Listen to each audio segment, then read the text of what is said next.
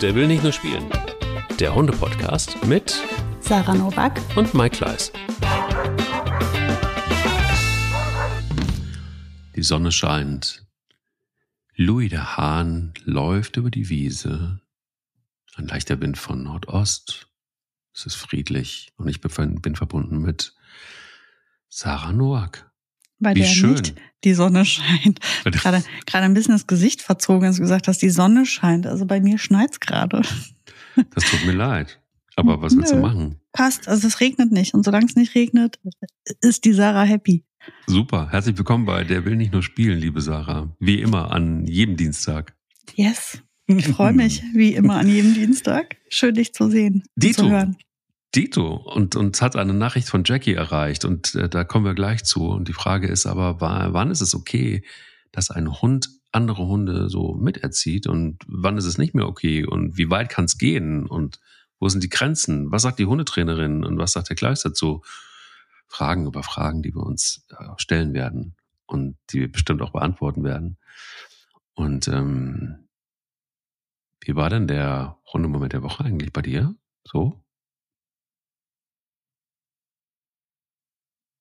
Gab es den? Äh, Den jetzt, ach, jetzt hast du mit mir gesprochen, aber du warst ungefähr zehn Sekunden weg.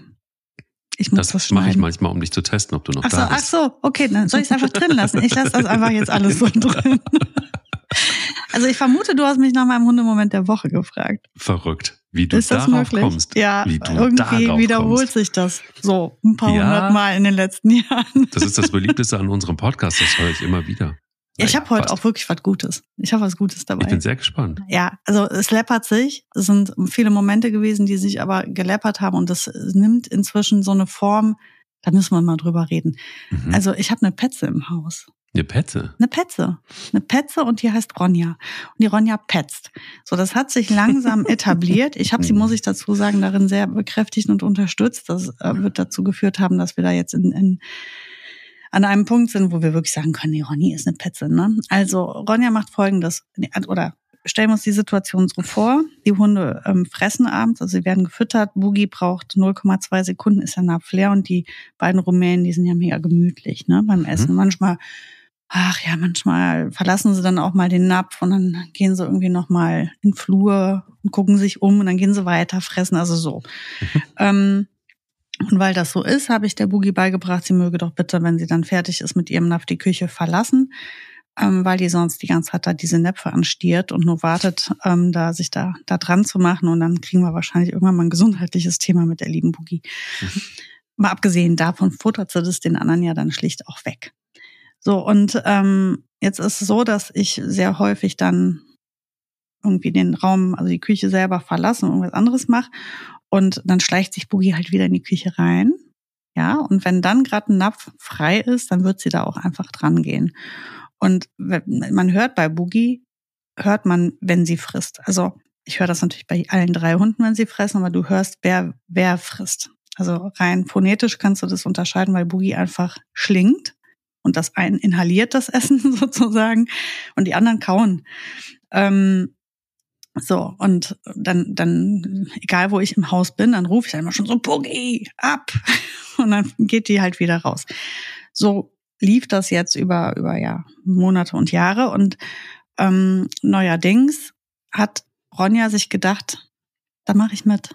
Weil manchmal braucht das halt so bei mir ein paar Sekunden, bis ich merke, dass das Geräusch da ist. Und das dauert der Ronja scheinbar zu lang, bis ich dann einschreite. Und jetzt kommt die also immer zu mir und knurrt. Also die kommt, also knurrt nicht, sondern brummt. Ne? Also sie kommt dann und sagt, Ach, macht dann, krass. macht dann, äh, dann weiß ich, ach nee, Boogie ist wieder am Napf. Und dann rufe ich, Boogie ab! Und dann geht die freudestrahlend wieder zu ihrem Napf. Also das heißt, sie kommt um die Ecke, die geht nicht zu Boogie und brummt die an, sondern die kommt zu mir und brummt, damit ich rufe, Boogie, geh ab und dann geht sie wieder weiter fressen. Ist das mal krass? Und Das ich sag ist- dir was, ja. habe ich noch nie erlebt.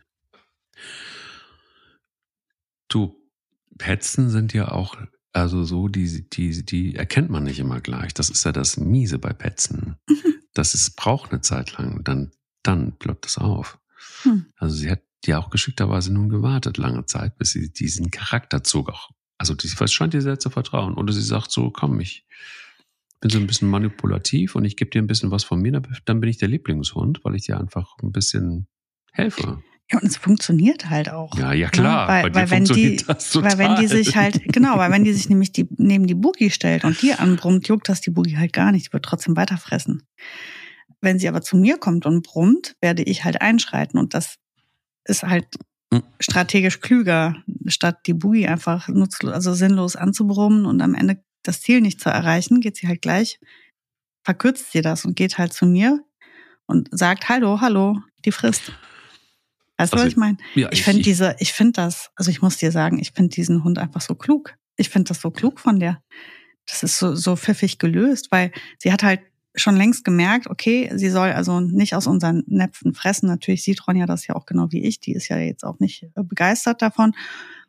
Und, äh, und Frauchen will das auch nicht. Und Frauchen ranzt Boogie da auch immer an. Aber manchmal braucht Frauchen ein bisschen lange zum Schalten. Ich sag mal Bescheid. Also so denke ich mir das.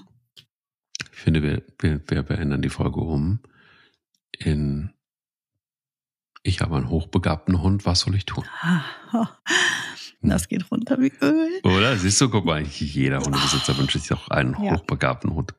Ja, bin ich echt überzeugt von. Also ich finde das so klug von der. Und die hat, wo wir beim Thema sind, nämlich noch eine Strategie entwickelt. Also was ich, ich glaube, es, es holt vielleicht ein bisschen weit aus, aber wenn ich das jetzt schon anschneide, dann muss ich das jetzt noch dazu sagen. Also ich glaube, dass wir jetzt über die Zeit, also Ronja ist ein Hund, der sehr uneigenständig ist. Aufgrund ihrer Unsicherheiten lehnt die sich total gerne an und lässt gerne andere Führung übernehmen. Mhm. Sie, sonst macht sie es ja natürlich auch selber. Aber da sie wirklich ein super unsicherer Hund ist, ist das für sie total bequem ähm, und sicherheitsgebend, wenn jemanden hat, der das macht. Und ähm, das war ja meine Strategie, um die irgendwie abzuholen und die, die ähm, gut hinzubekommen, war ja auch ganz viel Sicherheit geben, also viel Führung übernehmen, viel ihre Probleme, ähm, also sie unterstützen, wenn sie die Probleme hat, viel Hilfestellungen geben und so weiter. Das hat ja auch alles wunderbar geklappt und hat jetzt halt aber bei ihr, so wie ich habe ja wirklich einige Tierschutzhunde selber schon gehabt und aber auch schon be begleitet und so wie bei ihr so ausgeprägt habe ich das halt bisher noch nicht gehabt, dass die wirklich ganz aktiv zu mir kommt und um Hilfe bittet. Also das ist ja jetzt dann so eine Situation, aber da gibt es noch viel mehr von. Also ein anderes Beispiel wäre das, wenn wir spazieren gehen, ähm, schleicht Mika sich, das habe ich ja glaube ich schon ein paar Mal erzählt, schleicht Mika sich gern mal an und, und wetzt dann auf sie los und jagt die dann rum. Also ich meine, eigentlich ist das ein Spiel zwischen den beiden, aber meistens halt, wenn Mika Ronja dann irgendwann kriegt, weil Mika hat halt mehr Ausdauer als Ronja. Ronja ist schneller, aber Mika hat mehr Ausdauer. Das heißt also, am Ende kriegt Ronja, äh, Mika Ronja tatsächlich dann auch, wenn die lang genug rennen. Und dann beißt sie der hinten in die Hacken. Und mhm. Ronja findet dieses ganze Ding ganz witzig, bis zu dem Moment, das findet sie nicht mehr witzig. Und dann habe ich ihr irgendwann mal gesagt, komm zu mir, dann blocke ich das ab. Ne? Das heißt also, sie braucht nur in diesen Situationen, wann immer es ihr zu, zu blöd wird, zu mir kommen und dann blocke ich Mika ab, so dass Mika halt nicht durchrennt bis Ronja. Ne? Und das macht die jetzt. Also absolut zuverlässig. Wenn wir unterwegs sind und dann, dann rennen die rum und irgendwann, wenn die merkt, ihr geht die Puste aus, dann kommt die zu mir, stellt sich hinter mich und wenn Mika bei mir ankommt, blocke ich die halt ab. Und dann ist alles fein. Und das ist einfach nur eine, das ist einfach Management, nichts anderes. Da wird nichts geschimpft oder korrigiert groß, sondern ich block Mika einfach nur ab, dass sie nicht zu Ronja durchrennt, fertig. Und die nutzt das. Also die, die nutzt das total zuverlässig. Also sie geht hin und nimmt sich nimmt sich einfach diese, diese Hilfestellungen und Unterstützung. Das ist natürlich für mich super praktisch. Ja, weil wenn sie es alles selber machen würde, hätten wir wahrscheinlich andere Probleme. Und so gesehen, ähm, ich habe ihr Hilfe angeboten, sie nimmt sie an. Großartig. Wow. In meinem nächsten Leben will ich auch Sarah Noack sein. Nee, du willst eine Ronny haben. Nein, nein, nein, beides ist ja die Kombination, ist ja fantastisch. Also muss man auch erstmal hinkommen auf das Level. Ja, ja. Komm, so einfach nicht. Also dafür muss man schon ein bisschen äh, nicht nur Feingefühl haben, muss man wissen, was man tut. Also es ist insgesamt schon toll. Also es ja, gibt ja ganz viele, ach, warum machen wir denn den Podcast? Weil, weil, weil es so viele nicht nur Hundemomente der Woche gibt, sondern einfach auch, ähm, ich finde genau diese ganzen ja, ist ja schon so ein bisschen hohe Kunst. Manchmal gibt's ja auch ganz viele tolle Nachrichten ähm, aus der Community, die uns hören und die dann einfach auch so ein bisschen berichten von dem, was sie so mit ihren Hunden machen. Und das ist auch ganz toll zu sehen, wie, wie die sich einfach Mühe geben, wie die mit den Hunden arbeiten und, ähm, und, und was daraus mhm. entsteht, was für eine Bindung daraus entsteht, was für ein Selbstverständnis auf beiden Seiten. Das ist doch toll. Und, ähm, super. Ja, ja. Und genau das ist ja auch das, wo man dann sieht, irgendwann fruchtet das schon alles. Also es hm. ist halt oft am Anfang so mühsam und gerade so Hunde wie Ronja, also oder diese, diese, ja, die ein bisschen außerhalb der Spur unterwegs sind, die Hunde. Ähm, die kosten dann ja immer mehr Nerven und Kraft. Und am Ende, wenn es dann funktioniert und man dann zusammengewachsen ist, dann ist das einfach so oh, hm. großartig, ne? Und das ist halt so, also ich fand das ähm, jetzt dieses Petzen, das finde ich einfach so mega süß, wenn die dann kommt und sagt, die ist an meinem Napf dran, mach was. oh, ich liebe die so. Das merkt man. Dein Herz klopft laut, das merke ich. Mhm. Erzähl mal deinen Hundemoment. Mm, da hat mein Herz laut, laut geklopft. Am Anfang war es ja so, dass ähm, unsere Tochter sich so Bella ausgesucht hatte, ne? so als, als Lieblingshund so ein bisschen und äh, war gleich auf mit äh, Fido, Fido dem Kater. Fido ist schwierig zu sprechen für ein ähm, 15 Monate altes Kind. Und immer dann, wenn, wenn wir morgens gibt es so ein Ritual, wenn wir runtergehen, ähm, Fido bleibt nachts draußen, dann ist das allererste, dann wird gerufen, Fio, Fio, Fio. Und dann äh, müssen wir gucken, wo, wo der Kater ist. Und dann kommt er auch meistens rein und dann sagt, ja, hallo, sagt sie dann immer, hallo. Und ähm, das hat sich aber ein bisschen geändert, weil plötzlich, warum auch immer, es geht nichts ohne Spanier. Aber auch nichts. Und das ist richtig schwer auszusprechen. Also Spanier ist für so ein Kind, ne? Spanier, Spanier. Und ähm, und das war so in den letzten Wochen war es so auffällig, dass das immer dann, wenn Spanier sich ein bisschen weiter entfernt hat, hat sie sich natürlich abgeguckt, dann ist äh, die, unsere Tochter sehr laut geworden und hat über das ganze Feld Spanja gerufen, ganz laut. Und äh, bei der hohen Kinderstimme ist es sehr gut, weil Spanja nicht so richtig gut mehr hören kann bei den hohen Tönen, reagiert sie da auch sehr gut drauf. Und unsere Tochter hat sich gefreut, wie Schnitzel, dass das funktioniert. Und es geht jetzt so weit, dass, und das fand ich sehr süß, und das war mein Hundemoment der Woche, war so ein hektischer Tag jetzt gestern, nee, vorgestern, und Wochenende und trotzdem aber viel zu tun. Und ich bin mit den Hunden raus und ähm, habe dann unsere Tochter mitgenommen. Und plötzlich bleibt die mitten auf der Wiese stehen, geht keinen Meter mehr. Und ich so, jetzt komm, wir wollen weitergehen, wir wollen noch ins Meer gehen. Und ich so, nein, ich so, hä, was ist jetzt los? Weil Meer ist eigentlich das Größte, wenn wir da hingehen. Ich so, komm, wir wollen los. Also wir wollen ja auch noch wieder zurück, wenn wir was essen. Nein. Und dann habe ich gesagt, aber warum? Was ist los? Was, warum, warum willst du nicht so? Aber Banja. dann habe ich gesagt, hä, was ist denn, hä? Und dann gucke ich so rum, sehe Pelle, sehe Bilbo, sehe Bella, aber Spanja war nicht da. Mhm. Und dann haben wir tatsächlich Spanier zu Hause vergessen. Und das ist ihr aufgefallen. Und dann habe ich gesagt, hast oh, du die Spanier vergessen? Ja, wir haben die Spanier, ich habe die Spanier Mensch. vergessen. Oh. Weil Spanier, ich hatte sie gerufen, war fest davon überzeugt, dass sie mich doch gehört hat und runterkam, aber das war wohl irgendwie so dann doch daneben. Und dann äh, bin ich zurückgegangen. Ich sagte, kann das sein, dass wir die Spanier vergessen haben? Und dann sagte sie so, ja, ja. Süß. Und dann sind wir zurückgegangen, haben die Tür aufgemacht und da stand Spanja. Und, ähm, und dann hat Spanja sich gefreut, wie doof. Und äh, die Tochter war wirklich völlig außer sich. Spanja, Spanja, Spanja. Und, und redete die ganze Zeit von nichts anderem mehr. Also ihr war es aufgefallen, dass ihre, äh, dass ihre Freundin Spanja nicht dabei war und hat Papa aufmerksam gemacht, dass das äh, nicht geht. So. Das ist nicht süß, ne? Diese ja. Freundschaften. Das Ding ist ja, die werden ja damit groß, ne, von Tag eins an. Mhm. Und also ich denke mir auch super oft, was ist, wenn irgendwann die Boogie, die war ja wirklich ab Tag eins, war ja, die bei denen dabei. Schon. Und dann denke ich mhm. mir so, wow, wie, Leni ist jetzt neun. Mhm. Meine ältere ist neun und seit neun Jahren, seit, seit Anfang an ist, ist Boogie ihre ihre alles, ne, ihre Freundin, ihr Kuschelpartner, ihr hm. Spielgefährte, ihr Spaziergefährte und so weiter. Und ich frage mich halt, ja, hm, was hm. mache ich denn dann an dem einen Tag? Das wird ja nicht nur ein Drama für mich und meinen Mann, es wird ja dann auch ein Drama für die Kinder und boah, also das will ich mir hm. gar nicht ausmalen, wie wir da zurechtkommen werden dann.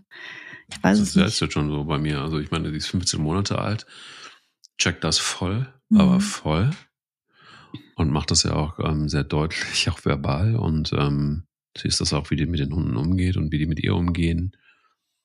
Und ähm, und an dem Tag, wo dann Spanja dann ist, dann machst du eben nicht nochmal die Tür auf und sie ist mhm. dann da.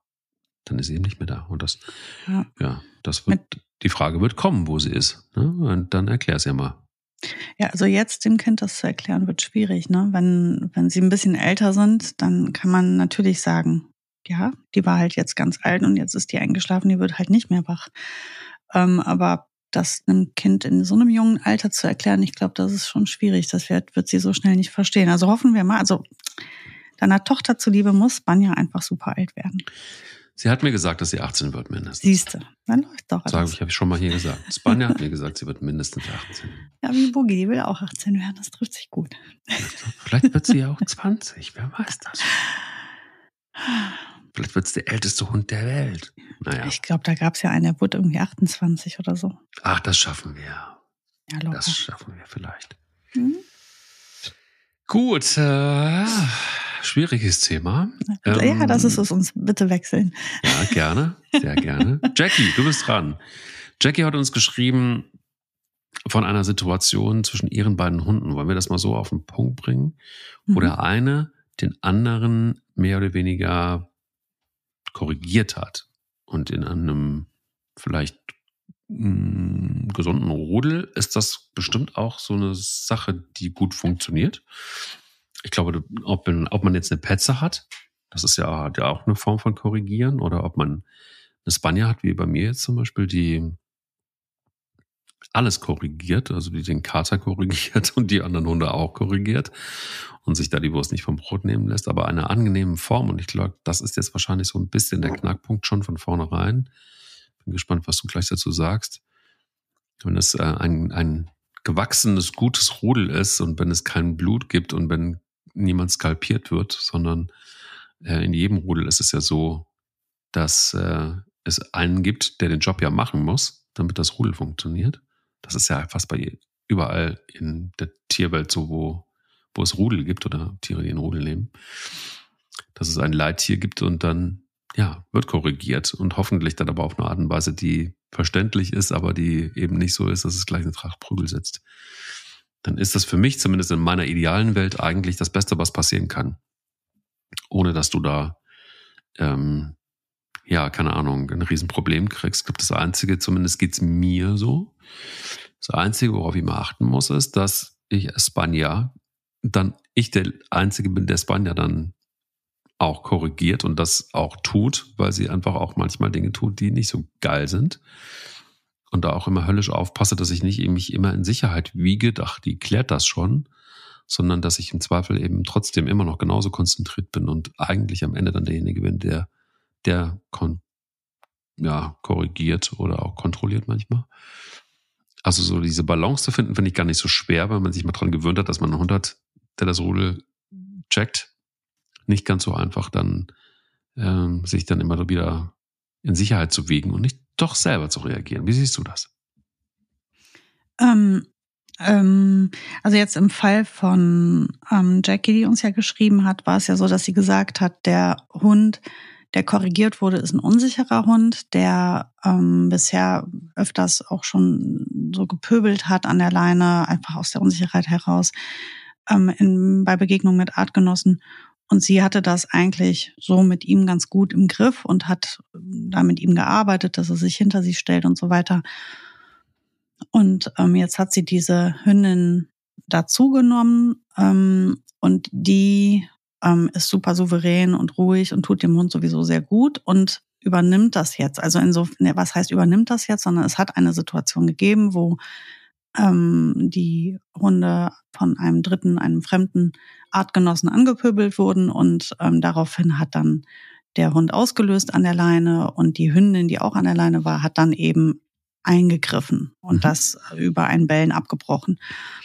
Und ähm, dann hat sie wiederum beide Hunde hinter sich geholt und ist weitergegangen. Also das war so die Situation.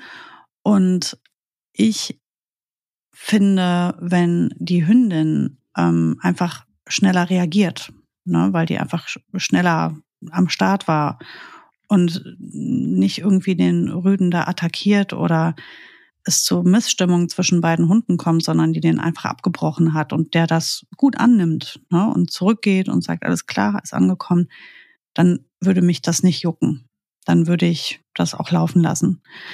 Ähm, soll, also was mir nicht gefallen würde, wäre, wenn das ein, eine Missstimmung in dem Verhältnis der beiden Hunde ähm, zur Folge hätte.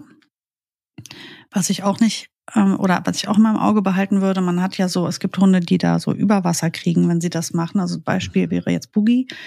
Boogie ist eine Hündin, die sehr gerne mitarbeitet. Das hat sie immer schon angeboten, auch in der Hundeschule immer, bei, gerade bei in Gruppensituationen, wenn sie mitläuft und sie sieht, dass ich irgendeinen Hund im Auge habe oder irgendein Hund über die Stränge schlägt, sich an übliche Regeln nicht hält, dass sie dann halt gesagt hat, ach, ist ja kein Problem, kann ich ja für dich lösen.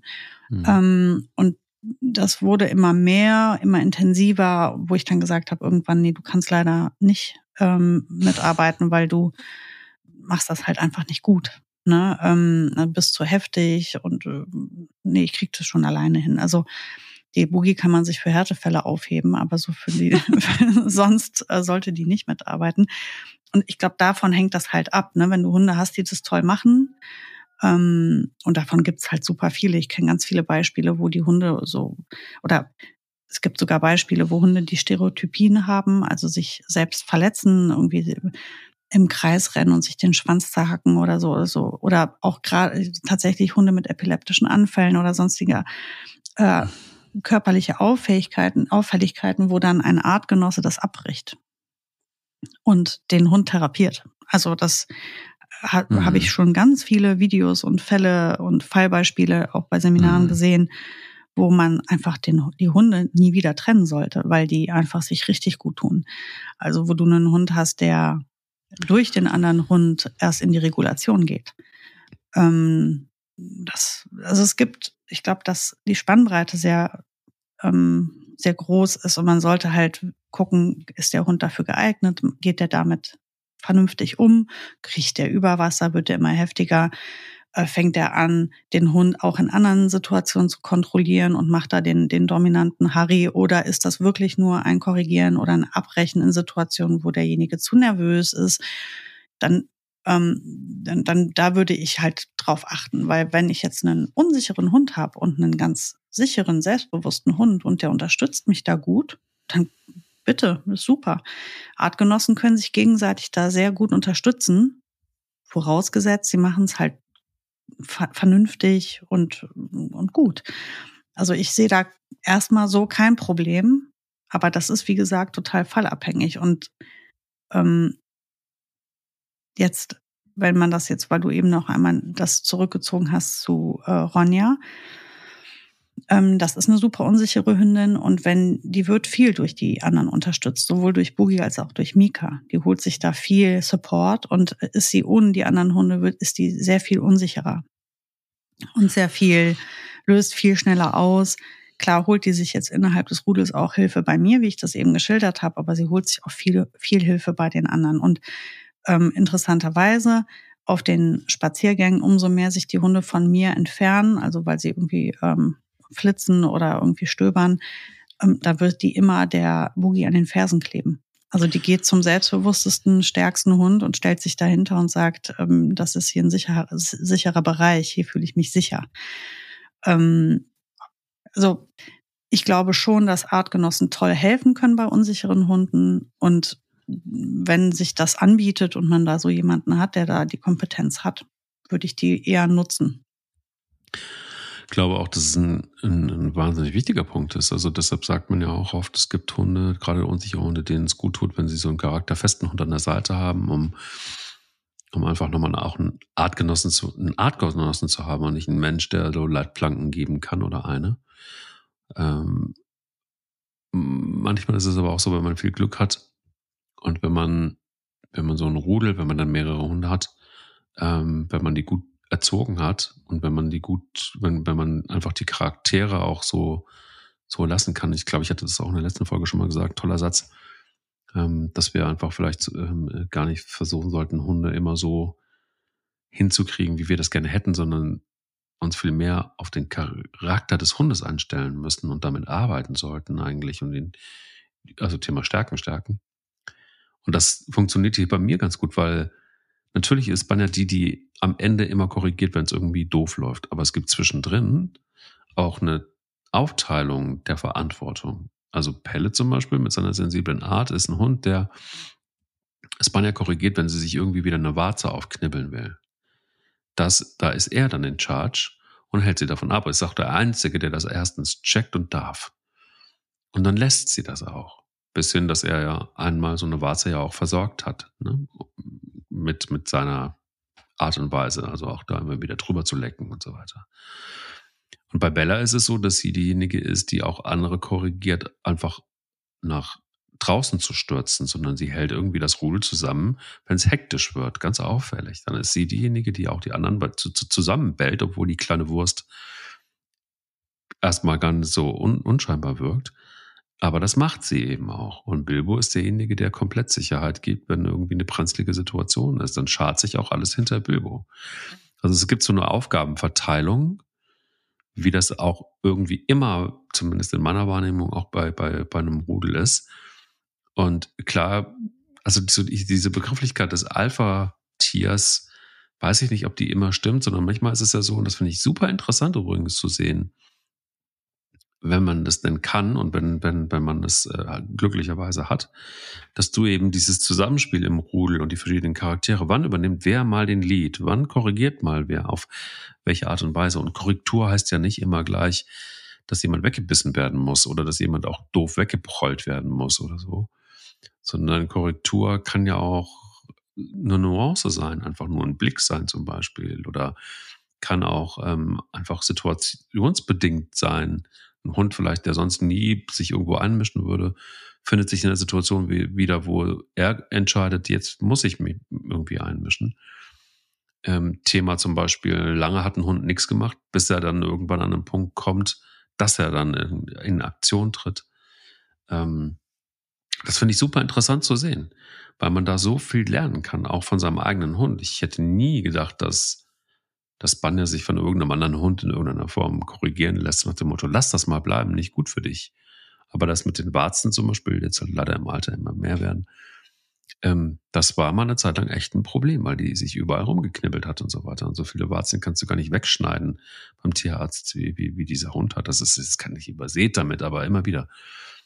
Und, ähm, und ich, also ich jetzt zum Beispiel, ich lasse ganz viel zu, weil ich einfach auch gutes Vertrauen in meinen Hund habe oder in meine Hunde habe, dass sie das irgendwie gut miteinander hinkriegen.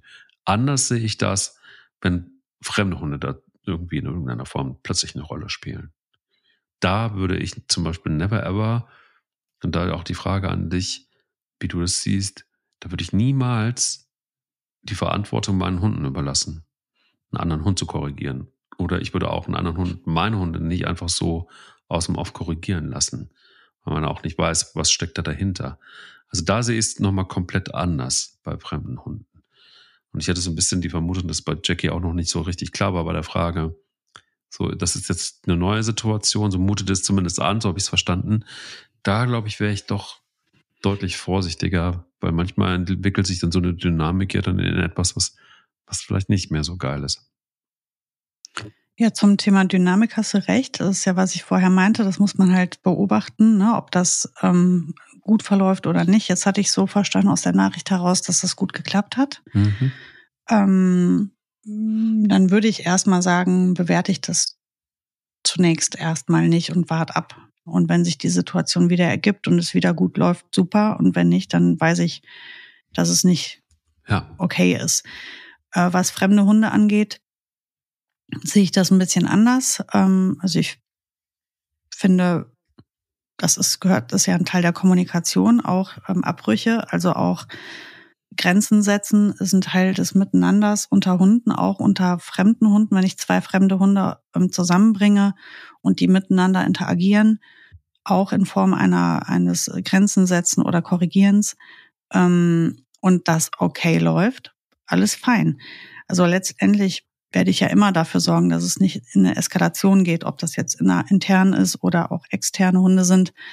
Ähm, aber wenn ich auf jemanden treffe und die Hunde in, im Kontakt miteinander auch mal, und ich meine, Korrekturen sind ja oftmals gar nichts Wildes. Das ist ja manchmal nur ein Knurren, ein Wegbeißen, ein ähm, Zähne zeigen, ein Ablocken. Manchmal gibt es, es gibt Hunde, die auch einfach äh, Hunde begrenzen dann, ne, indem sie äh, den Hund nicht mehr weitergehen lassen oder ihn zurückschieben. Ähm, das sind ja auch, also das ist ja auch ein, ein, ein Einwirken und eine Art des sich Einmischens, ähm, finde ich eigentlich okay, wenn es gut läuft. Und jetzt erwarten wir ja, dass die sich miteinander verstehen und wenn die das untereinander gut hinbekommen, dann ist das der optimale Fall, würde ich sagen. Wenn ich das Gefühl habe, äh, mein Hund verträgt das nicht oder ich kenne meinen Hund und weiß, der verträgt das nicht, dann würde ich da auf jeden Fall drauf achten. Wären wir wieder beim Beispiel Boogie. Boogie wird sich ja nicht korrigieren lassen.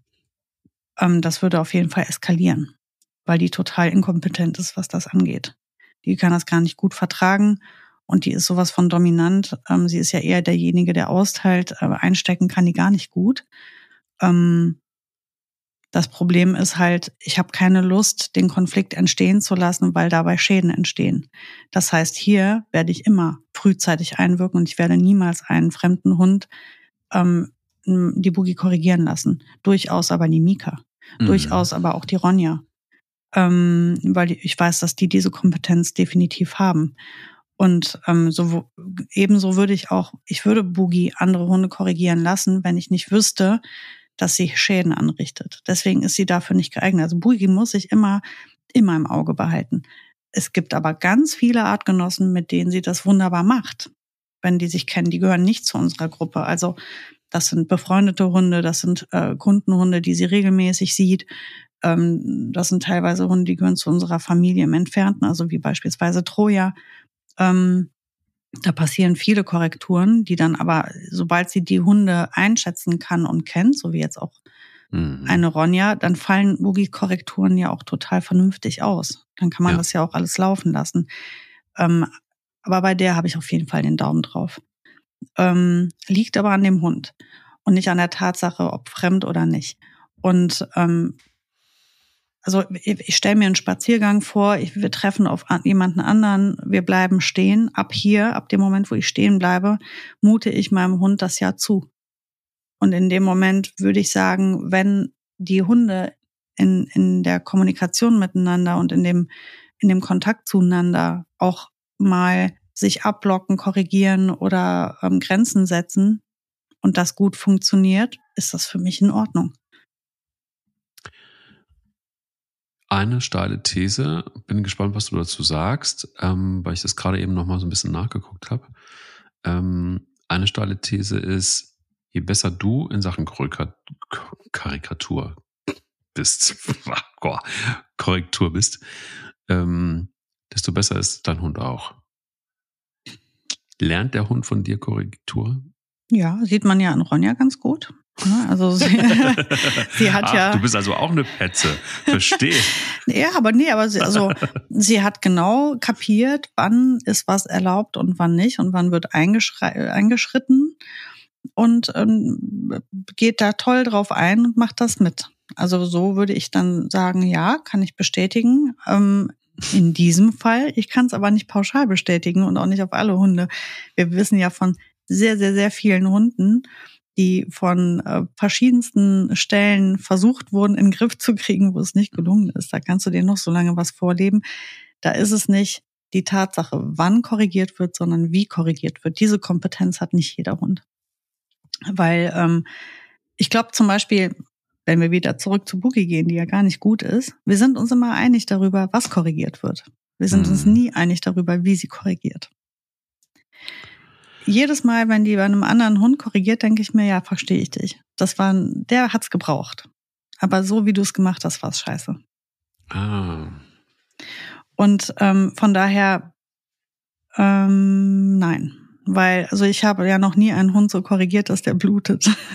so, das nicht? kann sie sich nicht bei mir abgeguckt haben. Bist du nicht so Aber eine crazy Dog Woman, die sich auf ihren Hund doch, ich schmeißt immer, und zubeißt? Ich habe so Ninja-Sterne bei, mit denen korrigiere ich Hunde. Ah, ich wusste es. Ja, aber ich meine, das ist ja am Ende, wir lachen, aber das ist das Thema. Ähm, ja, sie hat natürlich, hat sie grundsätzlich ein, eine sehr gute Idee.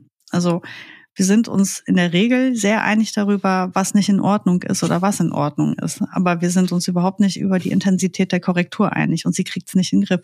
Und wie will ich ihr denn jetzt sagen, beiß weniger fest den anderen Hund? Mhm. Oder am besten gar nicht. Kannst du nicht vielleicht einfach nur so tun, als würdest du beißen?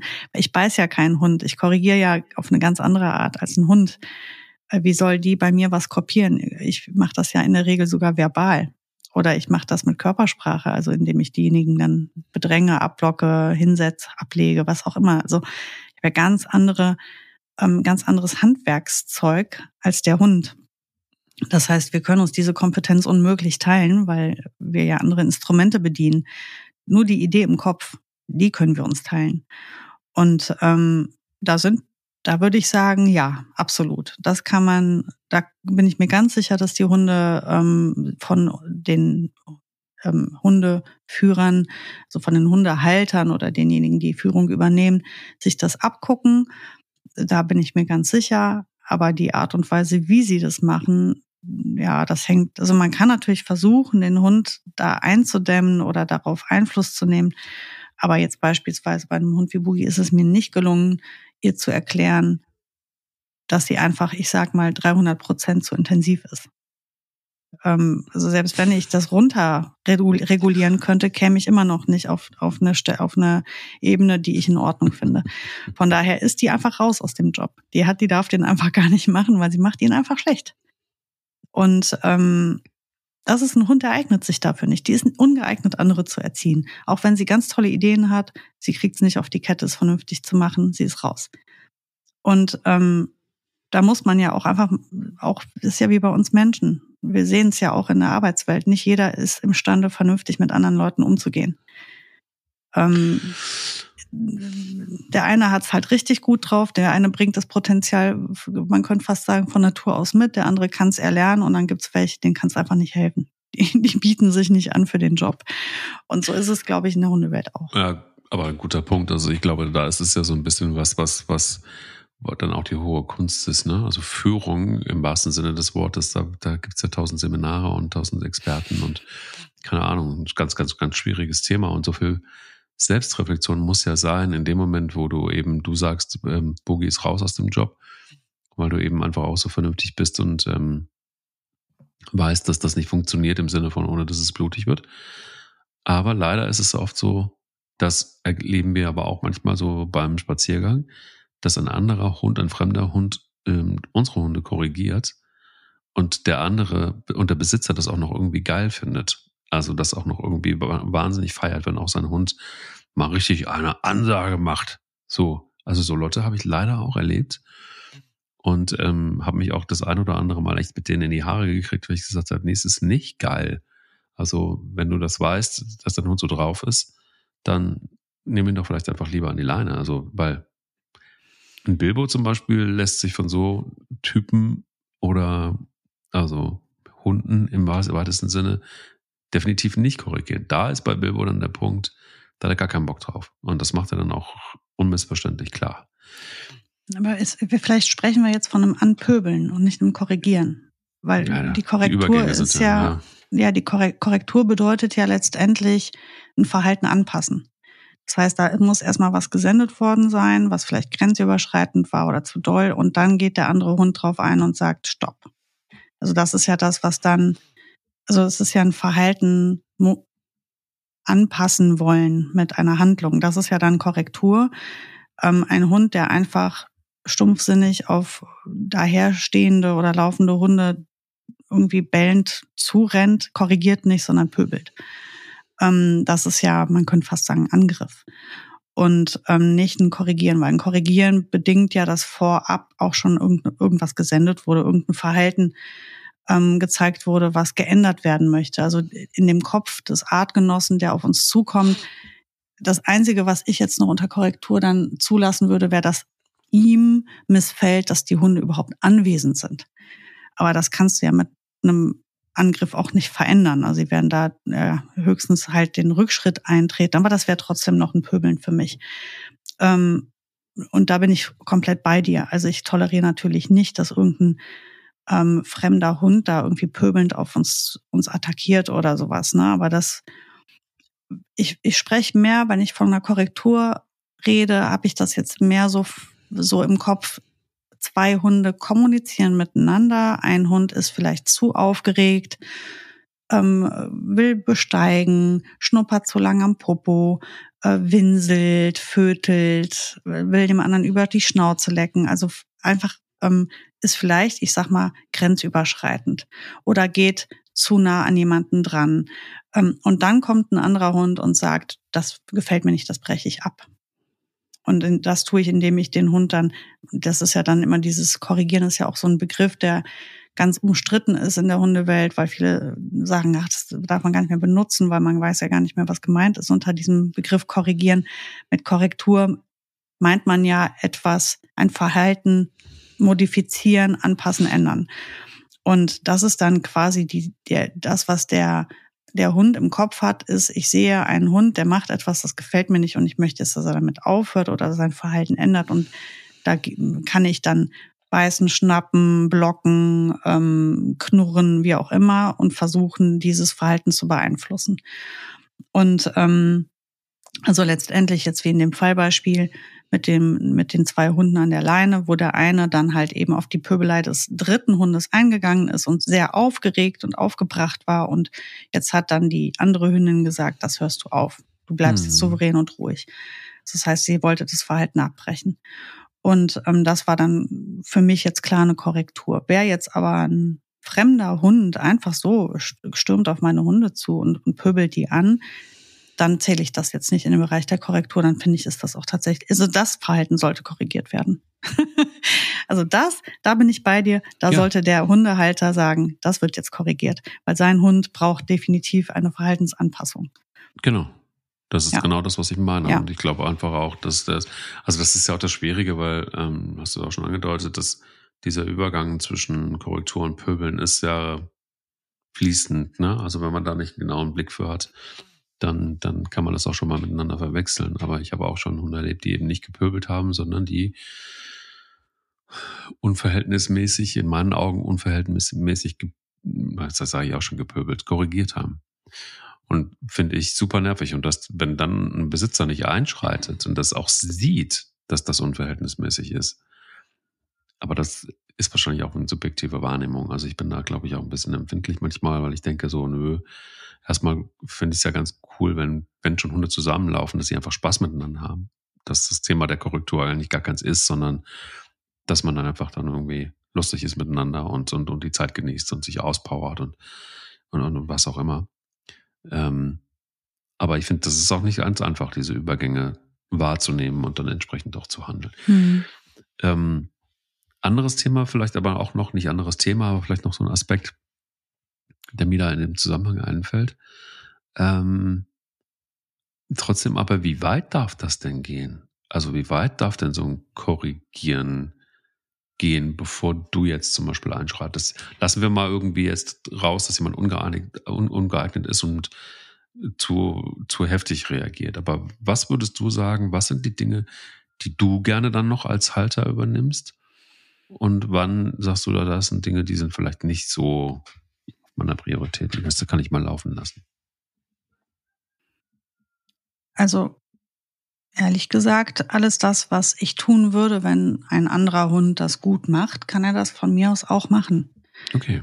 Ähm, wenn er das gut macht, dann bin ich damit einverstanden. Also ähm, ich sehe das ja viel, ähm, zum Beispiel, wenn im, im ähm, antesten oder spielen unter zwei Hunden. Ob das jetzt Hunde sind, die sich kennen oder nicht, ist nicht relevant.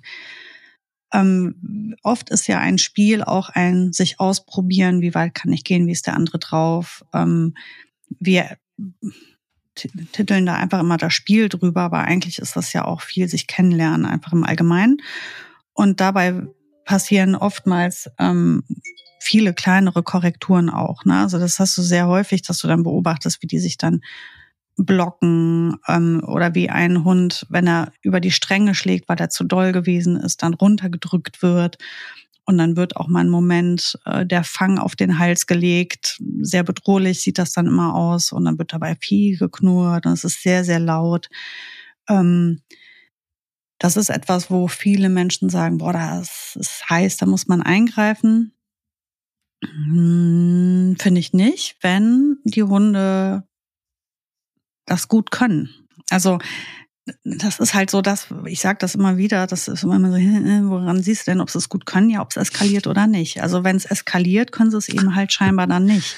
Mhm. Und Eskalation wäre für mich immer dann, wenn ernsthaft gebissen wird, wenn die nicht mehr voneinander ablassen, wenn die sich festbeißen und wirklich verletzen, wenn ein Hund halb tot gehetzt wird und wenn die den kriegen, dann dann äh, machen die den fix und fertig.